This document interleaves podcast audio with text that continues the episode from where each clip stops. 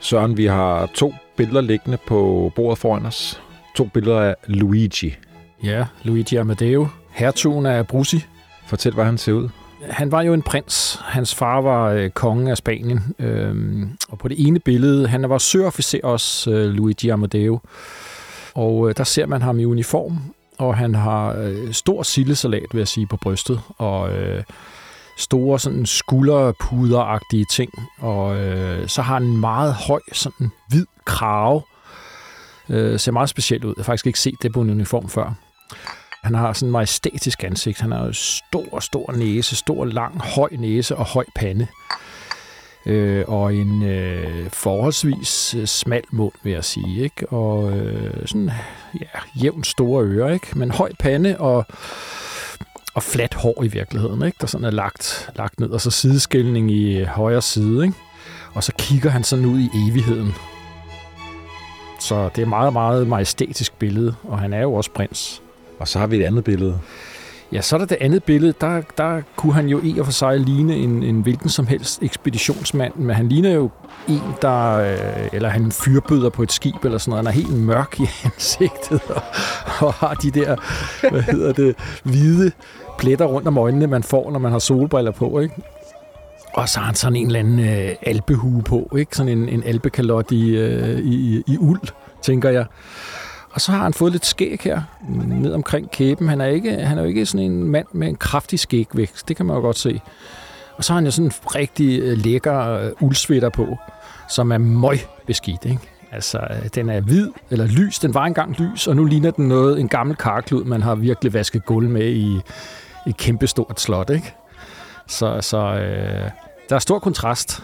Øh, så, så han er virkelig... Øh, på den ene side meget majestætisk, og på den anden side, der kunne han faktisk være en, en hvilken som helst ekspeditionsmand.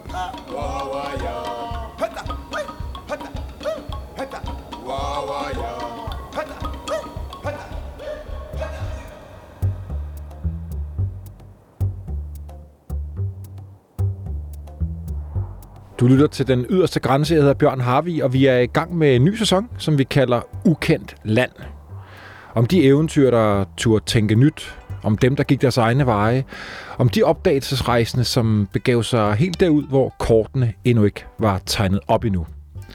I dag skal vi stifte bekendtskab med prins Luigi Amadeo, også kaldet The Duke of Abruzzi. En mand, der nåede mere i sit liv end de fleste. Luigi nåede tættere på Nordpolen end nogen anden før ham og klatrede højere på noget bjerg i verden, end mennesket havde været før. Som ung var han surfacer og i krig, sejlede jorden rundt. Senere besteg han høje bjerge i Alperne, i Alaska og Karakorum. Dernæst, ja, så var han på skib mod Nordpolen igennem Uganda, inspireret af Stanley, før han til sidst slog sig ned i Somalia.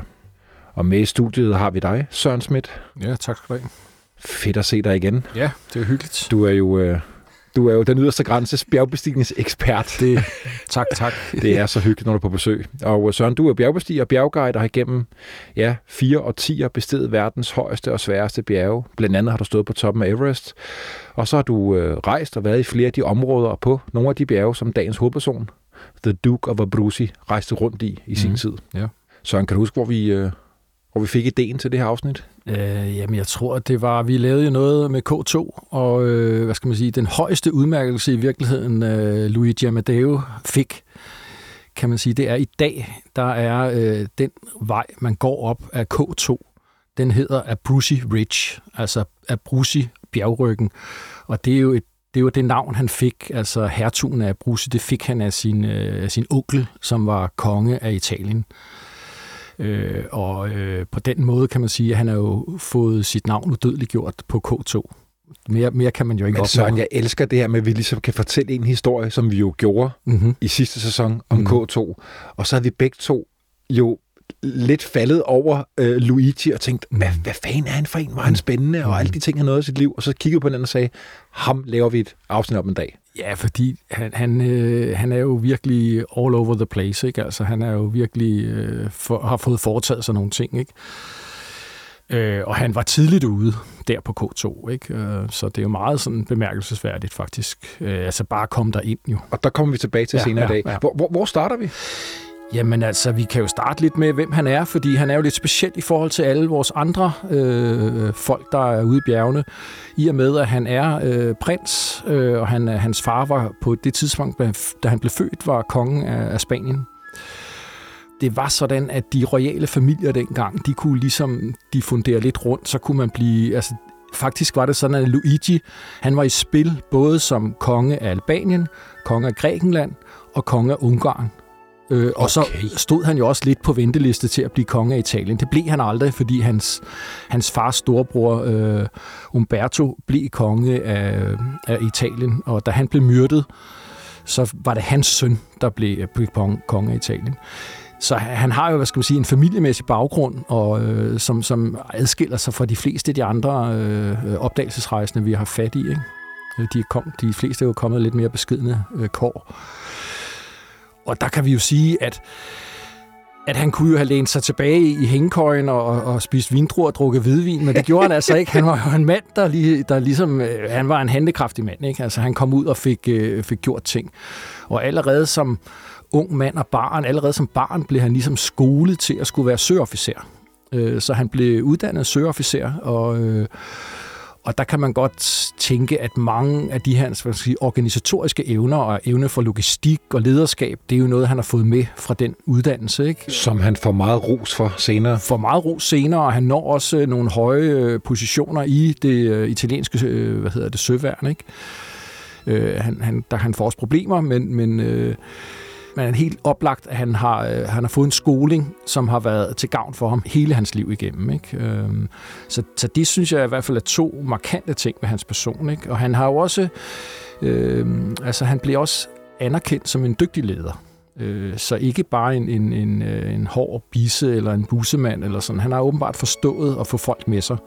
Øh, og han har, det kommer vi til sidst i, i, i historien om ham, at han, han driver jo nogle kæmpe store øh, anlægsprojekter og sådan noget også. Ikke? Han, og han er meget alsidig. Han er sømand, han er bjergbestiger, han er opdagelsesrejsende, og han er også en entreprenør til sidst i hans liv. Og en, og en videnskabsmand. Han er en videnskabsmand også, ja. Han laver rapporter, han laver kort, han sørger for, at der bliver lavet kort, og og vi kan sige, i forhold til øh, rigtig mange andre, der skal ud og hente pengene alle mulige steder, så har han jo altså på en eller anden måde haft lidt lettere adgang til midlerne. Det er jo helt oplagt, at han ikke har været begrænset af, af økonomien. Der er heller ikke mange år mellem ekspeditionerne, så det var mange andre har skulle bruge overvis på at finde midlerne, der han kunne stikke afsted. Ja, altså han har, han har også skabt sig en troværdighed fra begyndelsen, fordi at han var god til at, og, og, ja, han havde alle forbindelserne, og så, var han også, så, han, så har han jo også kunne, han har kunne gøre tingene. Ikke? Han har kunne levere varen simpelthen. Ikke? Søren, han er Luigi er søofficer og havets mand, og så beslutter han sig for, at nu skal han ud og gå store bjerge, for han tager, så vidt jeg husker, kronologisk til alberne nu her. Altså han, øh, allerede som dreng øh, er han i, øh, i alberne øh, og bliver taget med ud. Og det er jo sådan, han, han øh, den her slægt, han tilhører, øh, er det, der hedder huset Savoyen. Og, og øh, der er otte Savoy og Savoy, og, og det er et område, der dengang var et kongerige. Det var et, et område mellem Genevesøen, Nice og Torino, hvis man skal sige det sådan lidt groft, og så Sardinien. Og der, der var en masse øh, mindre hertugdømmer, som blev samlet af den her familie, hvor de så blev eneherskere i det her område. De blev kongerne i det her område. Og det var den familie, og man kaldte det ligesom huset Savoyen. I hele det område her, der, der går jo halvdelen af alberne nærmest. Altså op fra Mont Blanc og ned til Nice, der har vi alberne.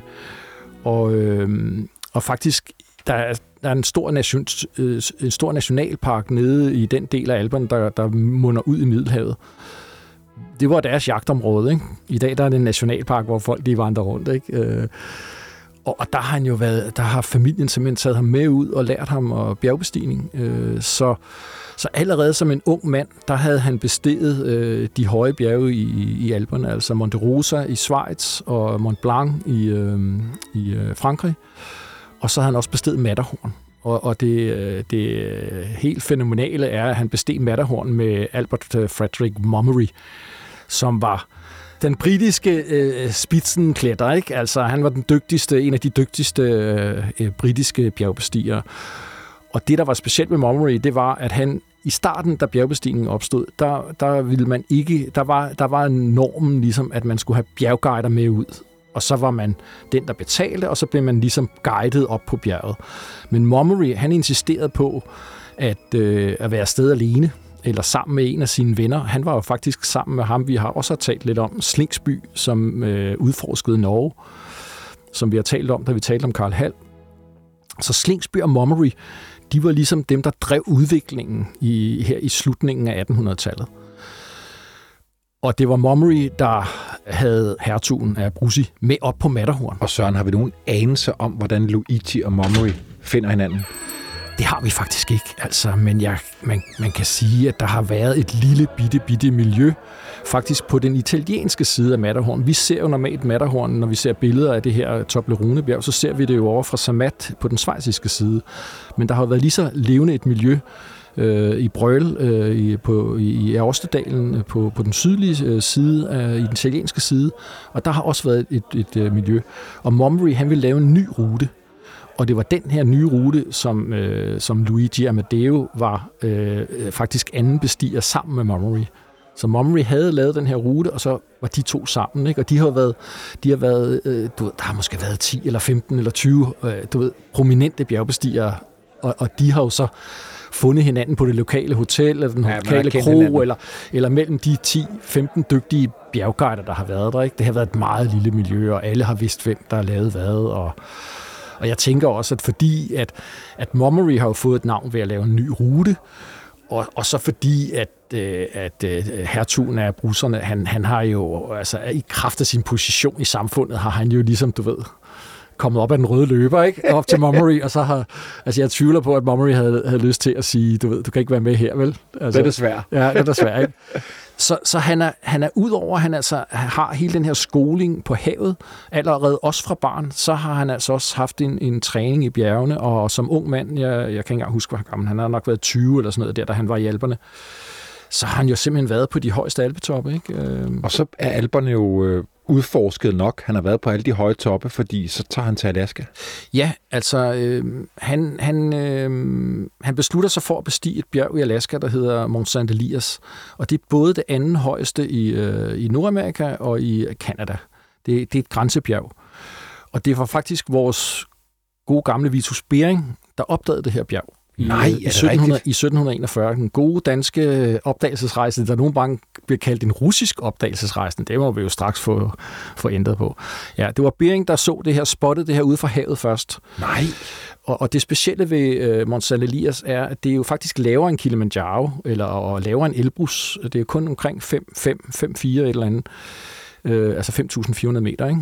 Men der er meget stor forskel fra foden af bjerget til toppen. Altså, jeg kan ikke huske, hvor meget det er. Lad os sige, det er 3-4 kilometer. Så det, det, det fremstår som et meget, meget, øh, hvad skal man sige, øh, monolitisk, stort, stort massiv. Ikke? Og i modsætning til andre, andre bjerge, hvor du er oppe i 3-4 for ja. at bestige en 7.000. Ja, og så du, du ser det med alt muligt omkring det, eller foran det. Men B, hvad hedder det, Virdus Bering, han har kunne se det ude fra havet, og så tårner det her bjerg så op omkring 100 km ind i landet. Ikke? Er det et bjerg, der er blevet bestedet på det her tidspunkt? Nej, det er ikke bestedet. Der har været fire amerikanske ekspeditioner, som har forsøgt.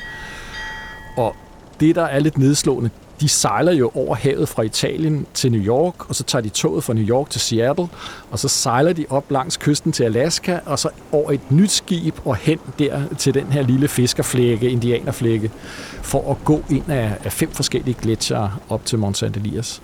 Wow! Så det er en lang, lang tilgang. Og det, der sådan er lidt nedslående, da de kommer frem, det er, at der er en amerikansk ekspedition. De andre fire, der har været der, har også været amerikanske ekspeditioner. Men der er en amerikansk ekspedition fra American Alpine øh, Club, som har et forspring på 10 dage. De er syv mænd, der har, der har 10 dages forspring. Og det er jo sådan lidt, du ved, altså når det er nu ubestedet, så vil han selvfølgelig helt sikkert, de har jo helt sikkert gerne ville være først, ikke? De var 10 italienere, de var, øh, de var øh, hertugen af brusserne, og så var det hans ven Umberto Cagni, som også var søofficer, og de var bjergbestigervenner og øh, kolleger i, i, i søværnet. Ikke? Og så var der fire bjergguider fra øh, den italienske side af, af, af alberne der. Og så var der, øh, så var der Vittorio Sella, som er en af de mest berømte øh, bjergfotografer, der findes. Altså har altså stadigvæk virkelig, virkelig kvalitet, de, øh, de fotografier, han har lavet. Og så var der Filippi Di Filippo, som var læge, og som også var ham, der skrev historierne. Altså han skrev, han skrev også, øh, der kommer til senere, hvor de er i Afrika, den historie skriver han også. Så, og han har de her folk, de, de, de har jo virkelig en succesfuld ekspedition. De her folk, dem har han med os videre frem på Nordpolen og på K2 og, og de andre steder, han er henne i, i Rumensoy. Men de starter altså med at have øh, fire slæder med omkring 300 kilo på hver slæde, og slæden har jo været tung og, og, og sådan øh, træslæde i forvejen. Ikke? Og så ud over de her 10, 10 mand, så har de øh, hyret, i hvert fald havde de 10, 10 øh, hjælpere, øh, som var en blanding af, af nogle studerende og nogle søfolk, som simpelthen var, bare var hyret ind af sådan en, en fixer nede i Seattle, som havde, ligesom havde arrangeret tingene for dem. Ikke? Men de starter i, i røv dårlig vejr, altså regnvejr ude ved kysten, og, og, og hvis, hvis man har prøvet at gå på en gletsjer i regnvejr, så ved man, at det er, det er altså ikke særlig sjovt, vel? Det er ikke særlig motiverende. Så, så målet er, at de skal blive først på toppen? Ja, altså, ja de skal, det, det er der jo sådan set, fordi der er jo ikke nogen, der har bestedet det. Øh, og, og de har fire... Så der er et kapløb i gang? Ja, altså, jeg vil ikke kalde det et kapløb, men han har, jeg, vi kender måske ikke hans eller det, det, det kunne vi måske finde ud af, hvis vi læser hans beretning, ikke? Om, om hvor meget det har betydet, at han var først, men han er, jeg, tror, jeg tror, han har stødt på det, fordi han har læst øh, Berings øh, beretning formodentlig. Ikke? Fordi de er, jo, de er jo, hvad skal man sige, kolleger i sjælen, ikke? de er jo søofficerer begge to. Så jeg tænker, det er der, han har det fra. Det er der, han har ideen fra. Og, og det har jo på en eller anden måde sat nogle drømme i gang hos ham. Og, og hvor vigtigt det har været at være først, det ved jeg ikke, men det, det, det, jeg tror, at han har læst Berings øh, beretning, og så har han tænkt, det er det, jeg skal over. Ikke? Øh, han havde faktisk på det her tidspunkt sejlet jorden rundt. Et år havde han, han sejlet jorden rundt. Han havde ikke nået op til Alaska, men han havde været forbi USA og, og, og været hele jorden rundt. Øh, så han havde altså allerede været ude, og, og han havde også været i Somalia, øh, nede og hjælpe med, hvor han også var på, på et skib som søofficer, hvor de var nede og, og bekæmpe noget oprør på deres koloni, øh, italiensk koloni i Somalia på det tidspunkt. Men de, de har altså jeg kan ikke huske, hvor meget det havde, halvandet tons udstyr eller sådan noget, ikke, på de her fire slæder, og så var de, men der var ikke noget med herskab og tjenestefolk her. Altså, alle folk, alle med havde, havde 25 kilo på ryggen. Og slæbte slæde, ikke? Så altså, de har været fit for fight. Øh.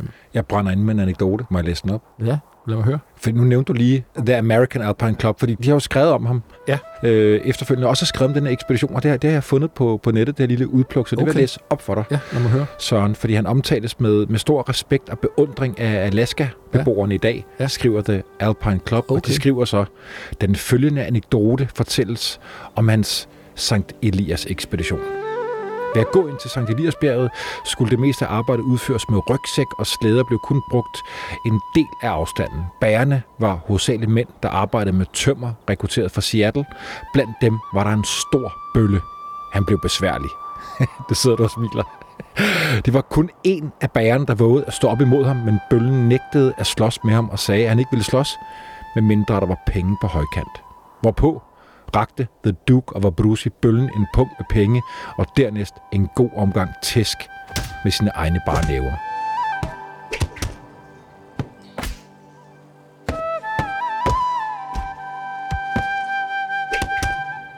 Hold da Hvad tænker du om den?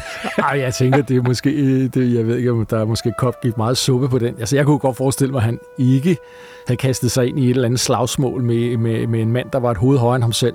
Fordi hvis han nu var kommet til skade, så kunne han jo bare pakke det hele sammen og rejse hjem. Altså, jeg ville i hvert fald have nok have undgået sådan en, en konflikt der. Hvad sker der? Du siger, der er de der amerikanere, der er 10 dage i forvejen? Eller ja, men, men allerede efter, jeg tror det efter en uges tid eller sådan noget, så, var der, så møder de fire af dem på vej ned, så altså, de giver simpelthen op. Øh, de er syv mand, og, øh, Øhm, og de har simpelthen givet op og vendt om, og der, der var meget dårligt vejr. Øh, så det har regnet og stormet, og det har været koldt og modbydeligt. Øh, så, så, så havde de jo så bjerget for sig selv. De brugte en, en lige omkring en måned på at gå øh, de 120 km over gletsjer ind til bjerget. Øh, og, og det, altså, det har været, det har været en hård opgang. Men, øh, men altså, så kommer de ind, og så, øh, så, er de, øh, ja, så har de sådan en basislar omkring 3 km højde, og så er de jo stadigvæk øh, 2,5 km til toppen. Øh, og det, det lykkes de altså at, at bestige i løbet af to døgn. Og det er faktisk ret voldsomt at gå fra 3 km til, øh, til 5,5 km på to døgn. Men, øh, men de har to af bjergguiderne øh, foran. Øh, de, Sepp Petaxi og øh, Antonio øh, Marquinas, øh, som han også har med senere, øh, både til Nordpolen og i Rovensori.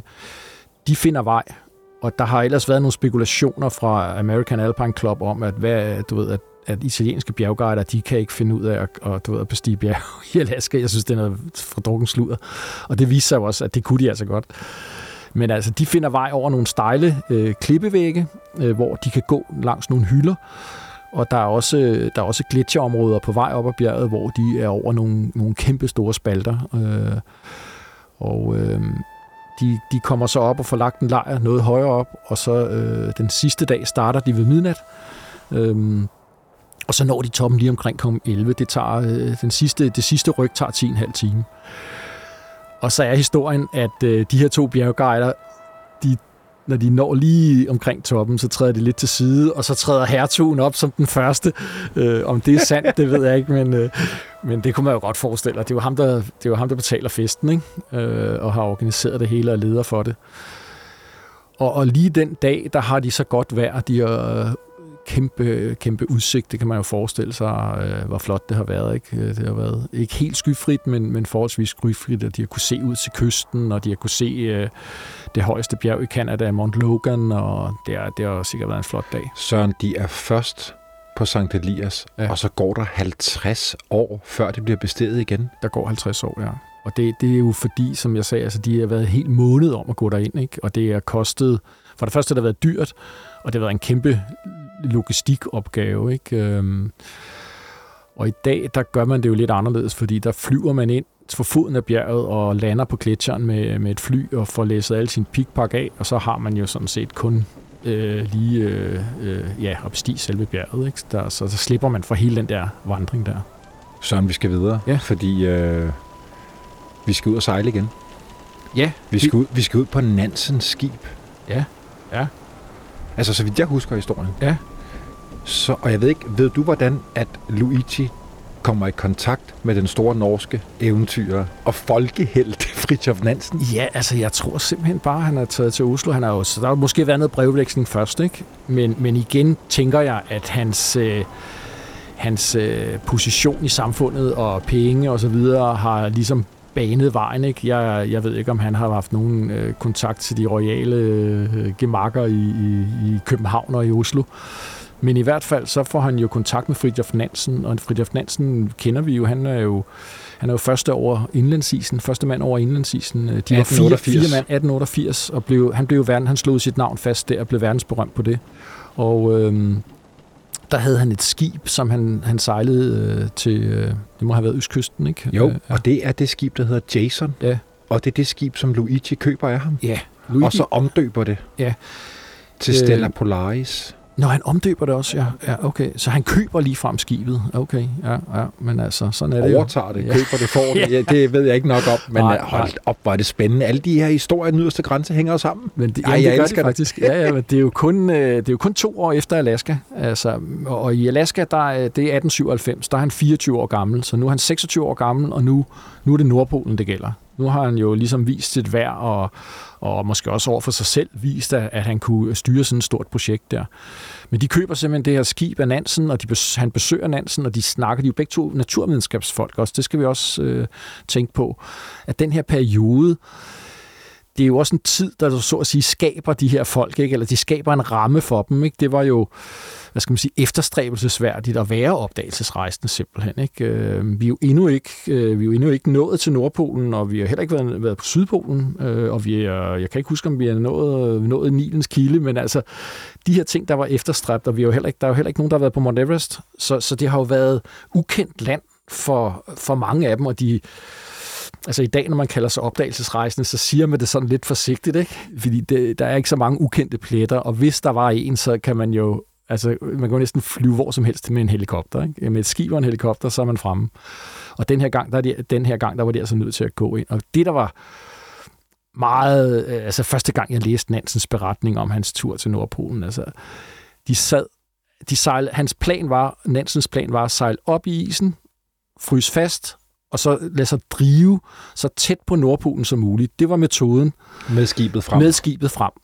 som han havde fået specialbygget, som, som Nansen havde fået specialbygget til det her. Og da Nansen så opdager, at øh, havstrømmene simpelthen ikke vil bringe ham op til Polen, så vælger han at stå af øh, frem sammen med Hjalmar, Johansen, og så vil de gå ind til Polen, ikke? Og, og jeg kan ikke huske, hvor langt de havde, 400 km eller 600 km eller sådan noget. Altså rigtig langt, ikke? Øh, og med hunde og, og, og, og kom hist op og kom herned, og de ender jo med, altså det, der var det mest fabelagtige, de ender med at være væk i tre år overvinter på Frans Josef Land, de ja, to de der. to, de overvinter over øh, på Frans Josef Land og øh, spiser alle deres hunde, og øh, du ved, øh, laver en, en hytte ud af sne og is og så videre. Altså, det er jo helt vildt, når man læser. Man tænker i forhold til i dag, ikke, hvor vi øh, skal vi skrive tre uger ud af kalenderen, så er det så er det en lang tur, ikke? Ja. Altså her der river de altså tre år ud af kalenderen, og de ved allerede fra starten af, at, øh, at det er på den her måde. Men Søren, er det det samme Luigi ved? Ja, det er det, ja. Han vil faktisk gøre fuldstændig ligesom Nansen, okay. og det er også derfor, jeg tror, han tager op og snakker med Nansen og får alle fiftene, og, hvad skal, og, og de køber så det her skib af Nansen og fryser ind i isen og driver tæt på isen, eller undskyld, øh, fryser ind i isen og driver op mod Nordpolen, og, og lidt den samme historie. Det, der sker for Luigi, er, at han, han får forfrysninger i sine fingre, så han overlader øh, lederskabet til selve turen ind til Nordpolen til øh, Umberto Cagni, som er hans, hans øh, ven, søofficerven. Ham, som også har været med i Alaska? Ja, som også har været med i Alaska, og som er med faktisk hele vejen rundt. De er venner hele vejen rundt. Øh, så, så det er, det er Cagni og, øh, og øh, nogle af de andre, øh, blandt andet ham her, øh, bjergguiden, jeg nævner, øh, Petaxi.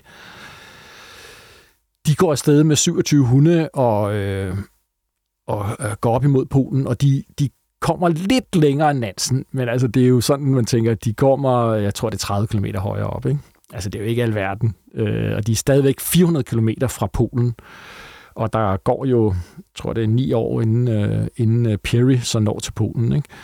Øh, men, men de kommer der et det var jo også en, en vis tilfredsstillelse dengang for dem, hvis de kunne tage et lille skridt mere end dem, der havde været før dem. Så de slår faktisk rekorden. Så da indledningsvis starter med at sige, at det er Luigi, der slår den, så er det ekspeditionen, der gør ja, det, det er for, han, for han er ikke med det er på hans tur. ekspedition, fordi han bliver på skibet. Øh, og, og, og der, der er gået tre måneder, de har været væk i tre måneder, de her folk med hunde og det hele muligheden der, øh, så har de faktisk afskrevet dem.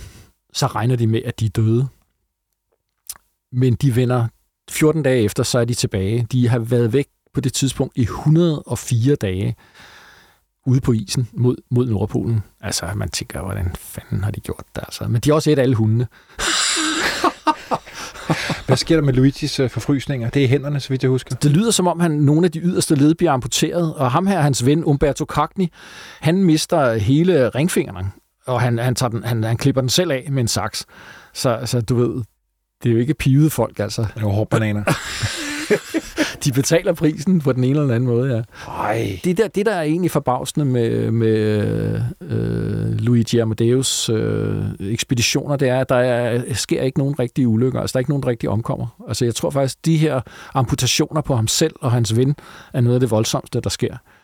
Øh, der er ingen, der kommer til skade, så det, det tyder på, du ved, at de har haft et højt sikkerhedsbevidsthed, og de har, har virkelig været velorganiseret. Ikke? Og I modsætning til mange af de andre ekspeditioner, vi har som snakket ligesom om. går, du ved, de er jo helt fatalister, ikke? de går jo med med hovedet under armen direkte ind i døden. Ikke? Altså, men her der er styr på det. Fordi øh, de kommer hjem efter Nordpols ekspeditionen, det bliver 1906, og så skal vi jo faktisk til Afrika og ja. Ruvenzori, hvor du også selv har været, Søren. Ja, altså den næste store tur, han, han tager på, Øh, Øhm, han har jo allerede været et sving nede om Somalia nogle gange, øh, og har øh, læst øh, Stanley og Livingstones historier, og, øh, og så er der et område i Uganda, øh, som bliver kaldt Rovensori, men det, har, det fik allerede øh, i år 200 øh, i navnet øh, Mountains of the Moon. Og det var den øh, øh, videnskabsmand, som, som var en astronom dengang, altså Ptolemæus, som, som døbte dem Mountains of the Moon, og det navn havde han fra en, en, en handelsmand, der hed Diogenes. Øh, så det var egentlig, Ptolemæus skrev egentlig, hvad skal man sige, Diogenes beretning ind i sine, i sin Geografika, som var hans, et af hans store værker. Han var egentlig astronom og er mest kendt for det, men han skrev også geografiske værker.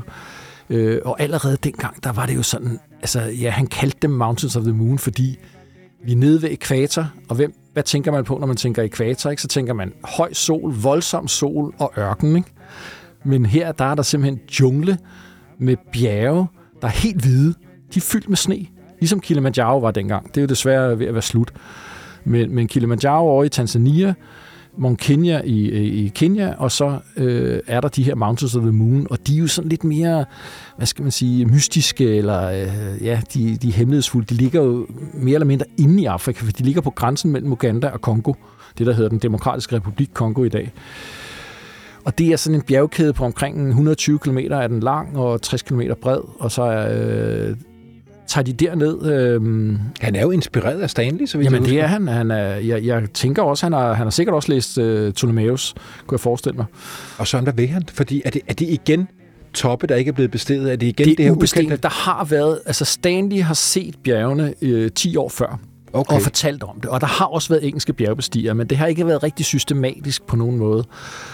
Og jeg tænker, Luigi, han har jo haft pengene, og han har haft det her hold, som han efterhånden har fået, øh, altså de har fået noget erfaring, ikke? Øh, og de går fuldstændig systematisk til værks, og første bestiger 16 af de, af de mest prominente toppe over 4.500 meter. Hold da op. Ja, ja. De, de, øh... Men så er det jo virkelig ukendt land. Han passer sgu godt i den her sæson. Ja, men udover det, så laver de også det første kort over området.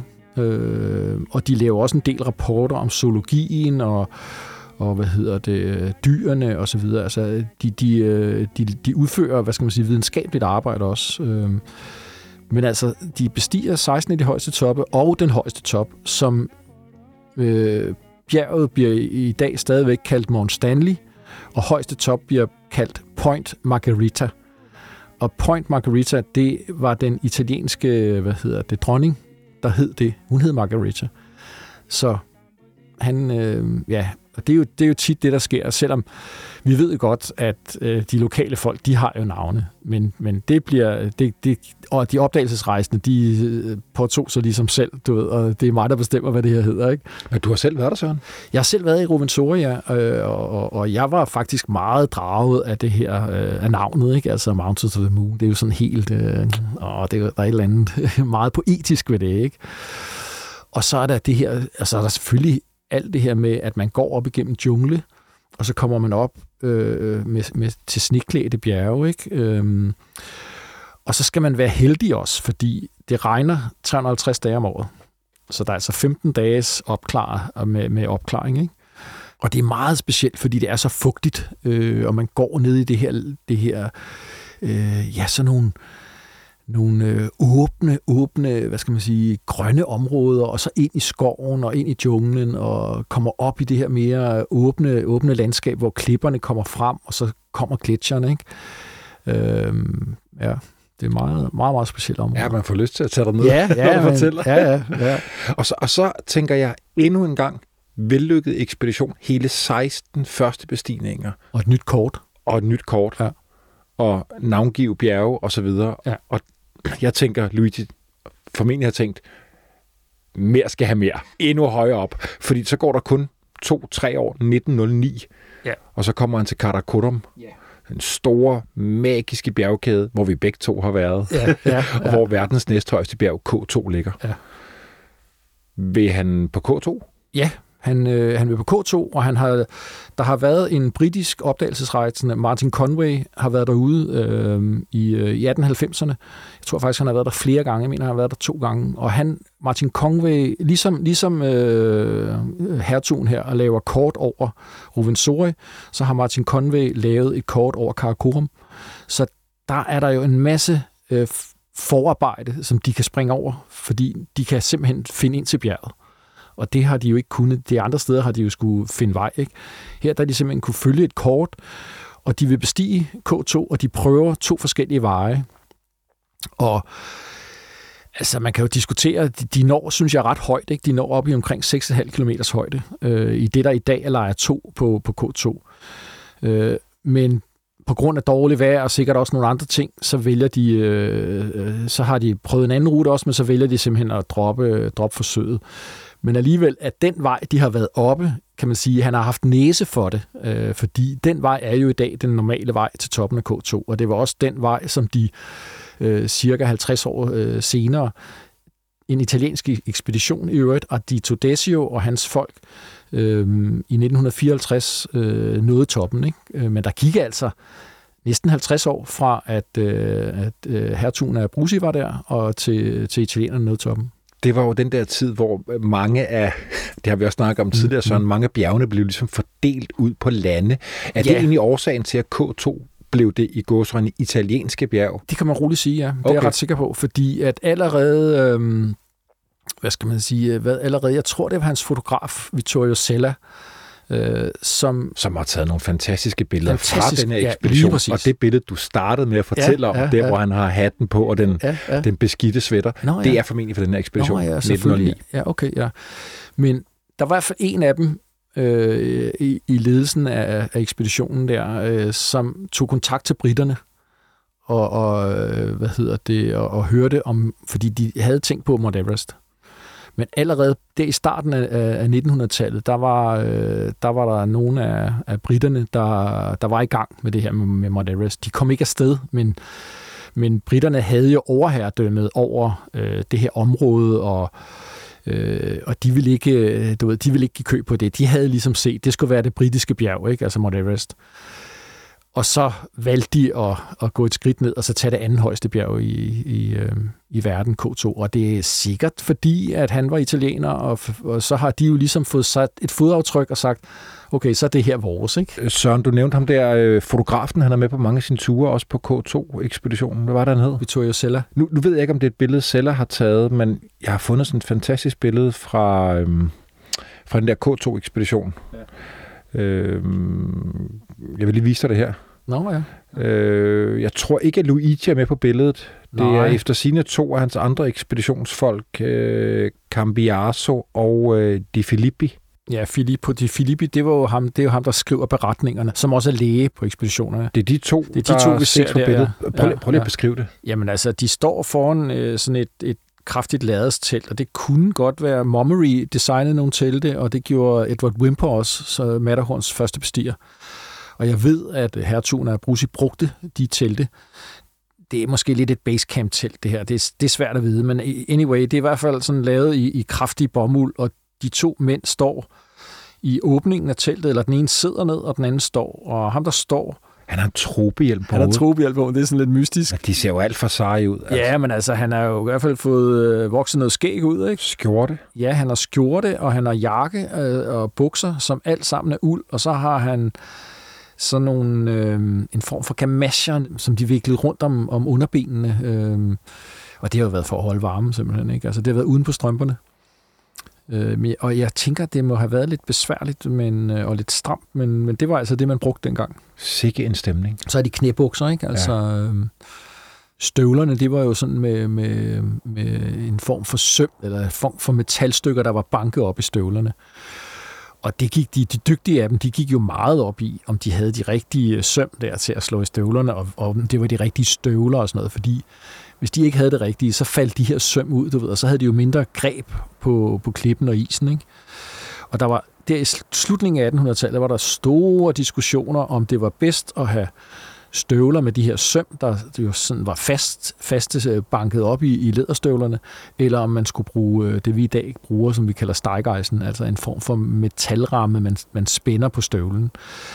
Og, og de, de førende, de mente jo, at at det her med stejgejsen, det duede ikke. Det var, det var støvler med, med de rigtige søm. Ikke? Det, var det, det, var det, der, det var det, der duede.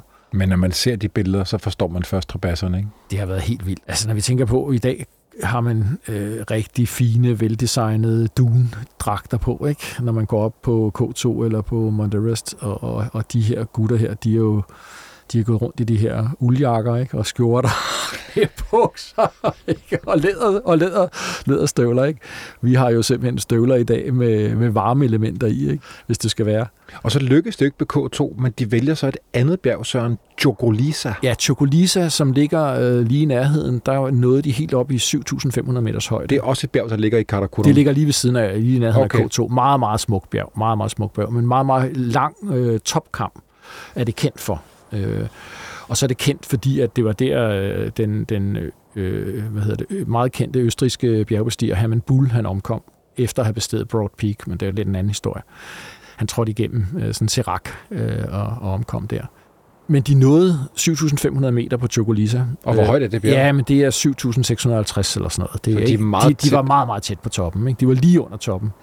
Øhm, og igen tror jeg, det var dårligt vejr, der drev dem ned. Men det, det var jo det højeste, der var nogen, der havde nået øh, på det her tidspunkt. Og indtil øh, George Leigh Mallory i 1922 nåede op i 8.200 på Mount Everest, der var de de højeste, øh, altså dem, der havde været højst. Ikke? Og de havde også været der længe på bjerget, så de har været over 6.500 meter i, i 10 dage, 10-14 dage. Men nu har vi snakket flere gange om, hvad Luigi kunne. Ja, Så udover at have styr på logistikken, så har de jo også været rigtig dygtige. ja de har været stærke, ikke? Altså, de har været stærke.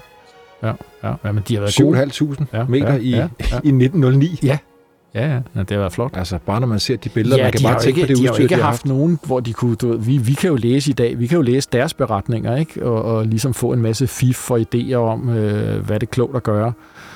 De har skulle træde alle sporene selv i, i ukendt land, ikke?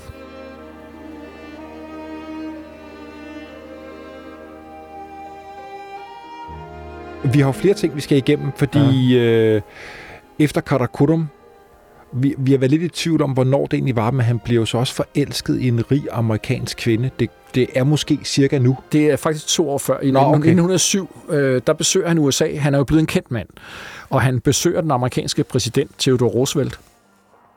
Jeg mener, det er en stor messe af en eller anden slags, øh, om det er landbrug eller hvad, det kan jeg ikke lige huske. Men, men altså, der er et eller andet stort internationalt arrangement, og øh, Og Roosevelt regner vi med at lave et afsnit om her i den yderste grænse, okay. for han var også en opdagelsesrejsende. det var han nemlig, ja. Ja. Og han var jo faktisk den, der var øh, sørget for, at der er nationalparker i USA i dag. Øh, det var manden, der, der sørgede for det, og det må vi takke ham for. Øh, men, men Roosevelt inviterede ham, øh, og i det her selskab, der var også øh, nogle senatorer, og en af senatorerne havde sin datter med, og den her datter, øh, Katrina Elkin, øh, hvad hedder det, for, for Luigi Amadeo, får øje på hende, og der opstår jo romantiske øh, følelser der mellem dem, og han, det udvikler sig sådan, at de har, øh, de har det her øh, relation øh, kørende i et stykke tid, et par år. Det, der er problemet øh, for hans familie, for huset Savoy, som er det her royale hus, det er, at hun er for det første protestant, og så er hun jo borger. Hun er jo ikke royal. Og det var altså vigtigt dengang. Hun skulle have været katolik, og hun skulle have været ud af adelig øh, royal familie. Ikke? Og det blev simpelthen sådan en, øh, en showstopper, og til sidst så mistede hun også tålmodigheden, og så fandt hun så en anden mand at, at gifte sig med. Så, så Luigi, han, øh, ja, han, han overvejede at abdicere, øh, og det kunne han sådan set godt have gjort, fordi han blev jo aldrig konge nogen steder, selvom han skulle både have været det i Albanien og i Ungarn og i Grækenland og, og måske også i Italien. Øh, Øh, så han kunne jo sådan set godt have abdiceret, men det gjorde han ikke. Der er en lille, en lille røverhistorie også her, fordi der var faktisk nogen, der udgav sådan en lille smedskrift om ham øh, i Napoli, øh, hvor han slog sine folder, når han ikke var ude i, øh, hvad hedder det, i bjergene eller ude og, på sine sørejser, hvor han havde altså ry for at være lidt en, øh, en skørtejæger, ikke? Og det var der nogen, der skrev en lille bog om. Og det, det gik ham altså på. Han, han var jo en, altså, jeg tror, de havde en anden anden, hvad skal man sige, stolthed, at de skulle vogte deres øh, navn og deres ære dengang. Ikke? Jeg tror, de var holdt op med at, at duellere, men, men man, skulle, man, man, man kunne godt blive øh, anfægtet. Man var nødt til at, at, at, hvad skal man sige, virkelig passe på sit ry. Og han fik simpelthen politiet til at indhente, indsamle alle de her udgaver af, den her, af det her smedeskrift, der var udgivet sådan at han fik lukket det der hul med, okay. med, hans, øh, med hans hvad skal man sige, øh, seksuelle udskejelser i byen. Ikke? Så gik der altså noget, nogle år, inden vi igen hører, at øh, han var ugift. Altså han havde været ugift i 10 år på det her tidspunkt. Øh, og det var jo, det var jo underligt. Ikke? Altså, Ja. Han skulle selvfølgelig gifte sig og føre slægten videre, men det gjorde han altså ikke. Og det var strandet på forskellige ting. Og så er det først, når han bosætter sig i Afrika, at han finder en kvinde. Det vender vi tilbage til. Ja, ja. Øh, Så bare lige hurtigt. 1912 ja. Ja. læser jeg, at han øh, bliver tildelt honor membership i uh, The Explorers Club i New York. Okay. Det er det, du siger. Han er jo et stort navn, Ja, har også ja, været i USA, ja, ja. formentlig Ja, efter besøget hos præsidenten. Ja. Så kommer først verdenskrig. Jamen, inden da er han faktisk, han får en, en rolle i øh, den, en, en, den tyrkisk-albanske krig, tror jeg, eller øh, tyrkisk-italienske øh, krig, tror jeg, hvor han, han også anfører øh, nogle flådefartøjer.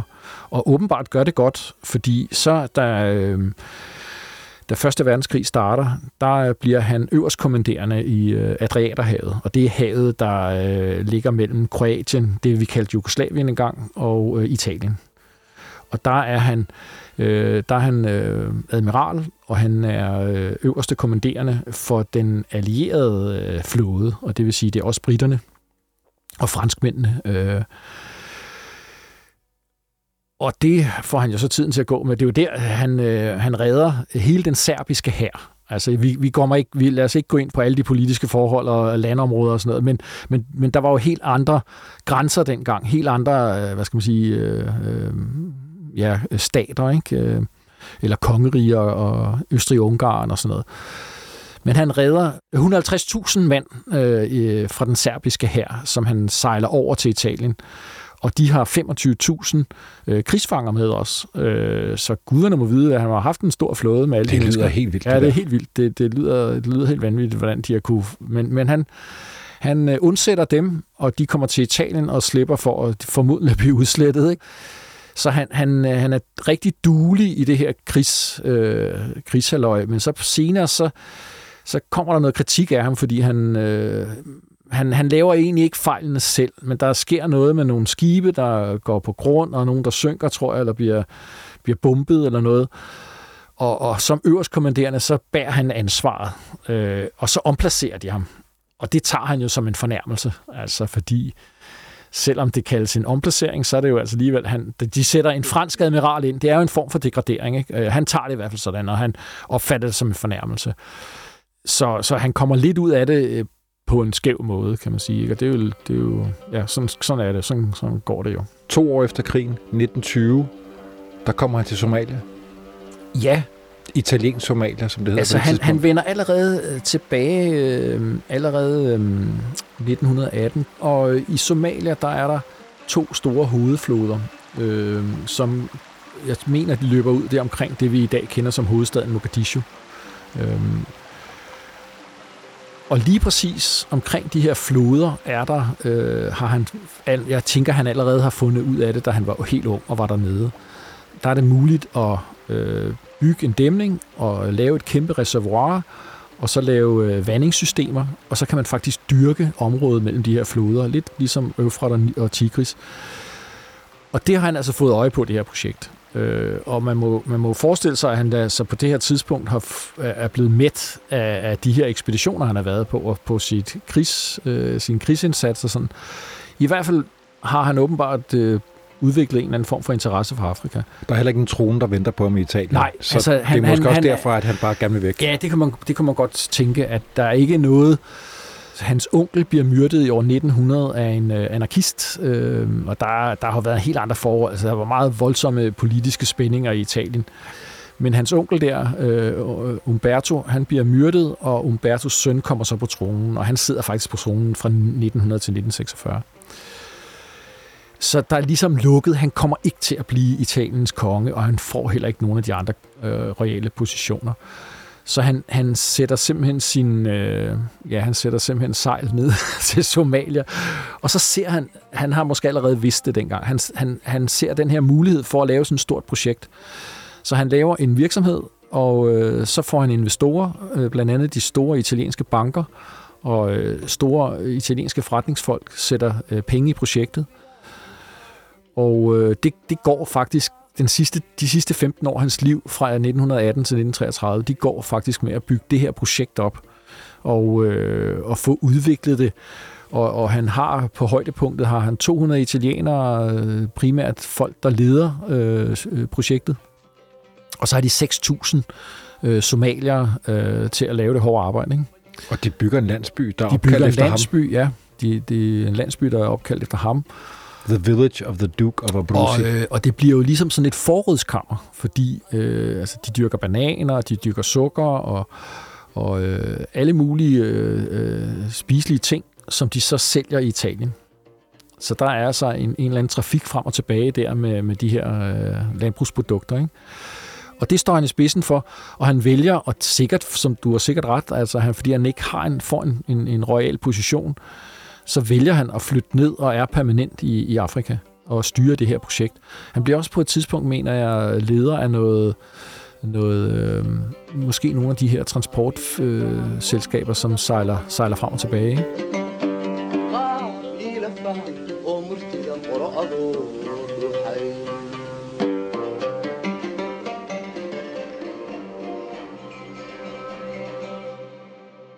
Hvad med eventyrtrængen? Ja, men altså på et tidspunkt, så, så, så kan man se, så bliver han måske træt af at gå og passe øh, bananplantagerne der. Så den sidste ekspedition går op af en af floderne her, Shabila. 1500 kilometer rejser det op af floden for at finde øh, kilden. Øh, det var jo det, det galt om, ikke? Ligesom Nilens kilder og alle de andre kilder, Kongofloden og så videre, ind til bunden. Hvor kommer den fra? Og øh, de rejser op af den her flod, og den ender helt op i Etiopien. Øh, og jeg mener, de kommer helt frem, og, og det bliver hans sidste store ekspedition. Så i 1929, der, øh, der finder han ud af, at han er syg.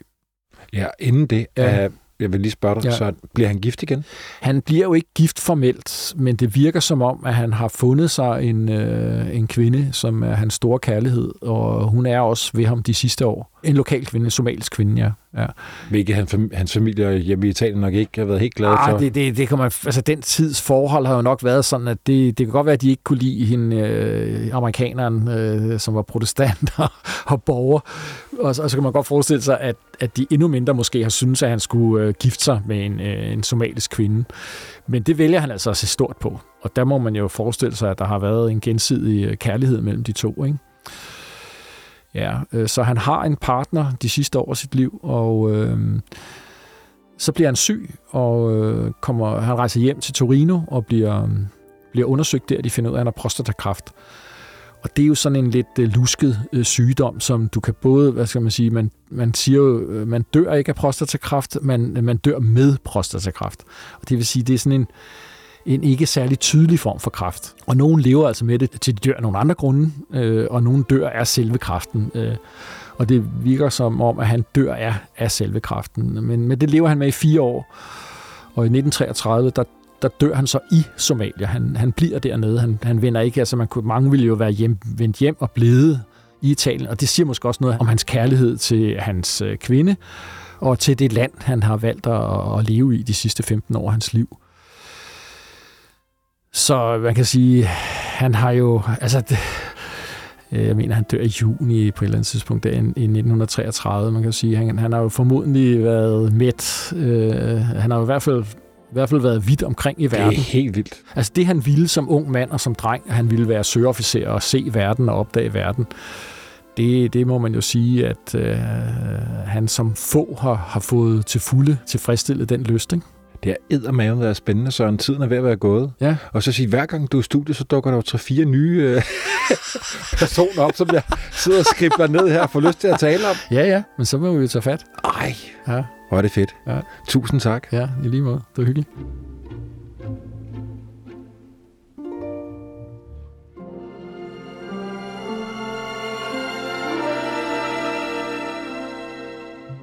Den yderste grænse er produceret af Bjørn Harvey og Christoffer Erbo Roland Poulsen fra 24 og Vores Tid. Redaktør er Rikke Karoline Carlsen. Hvis du vil høre flere spændende historiske podcasts, så klik ind på vorestid.dk eller der, hvor du normalt finder din podcast.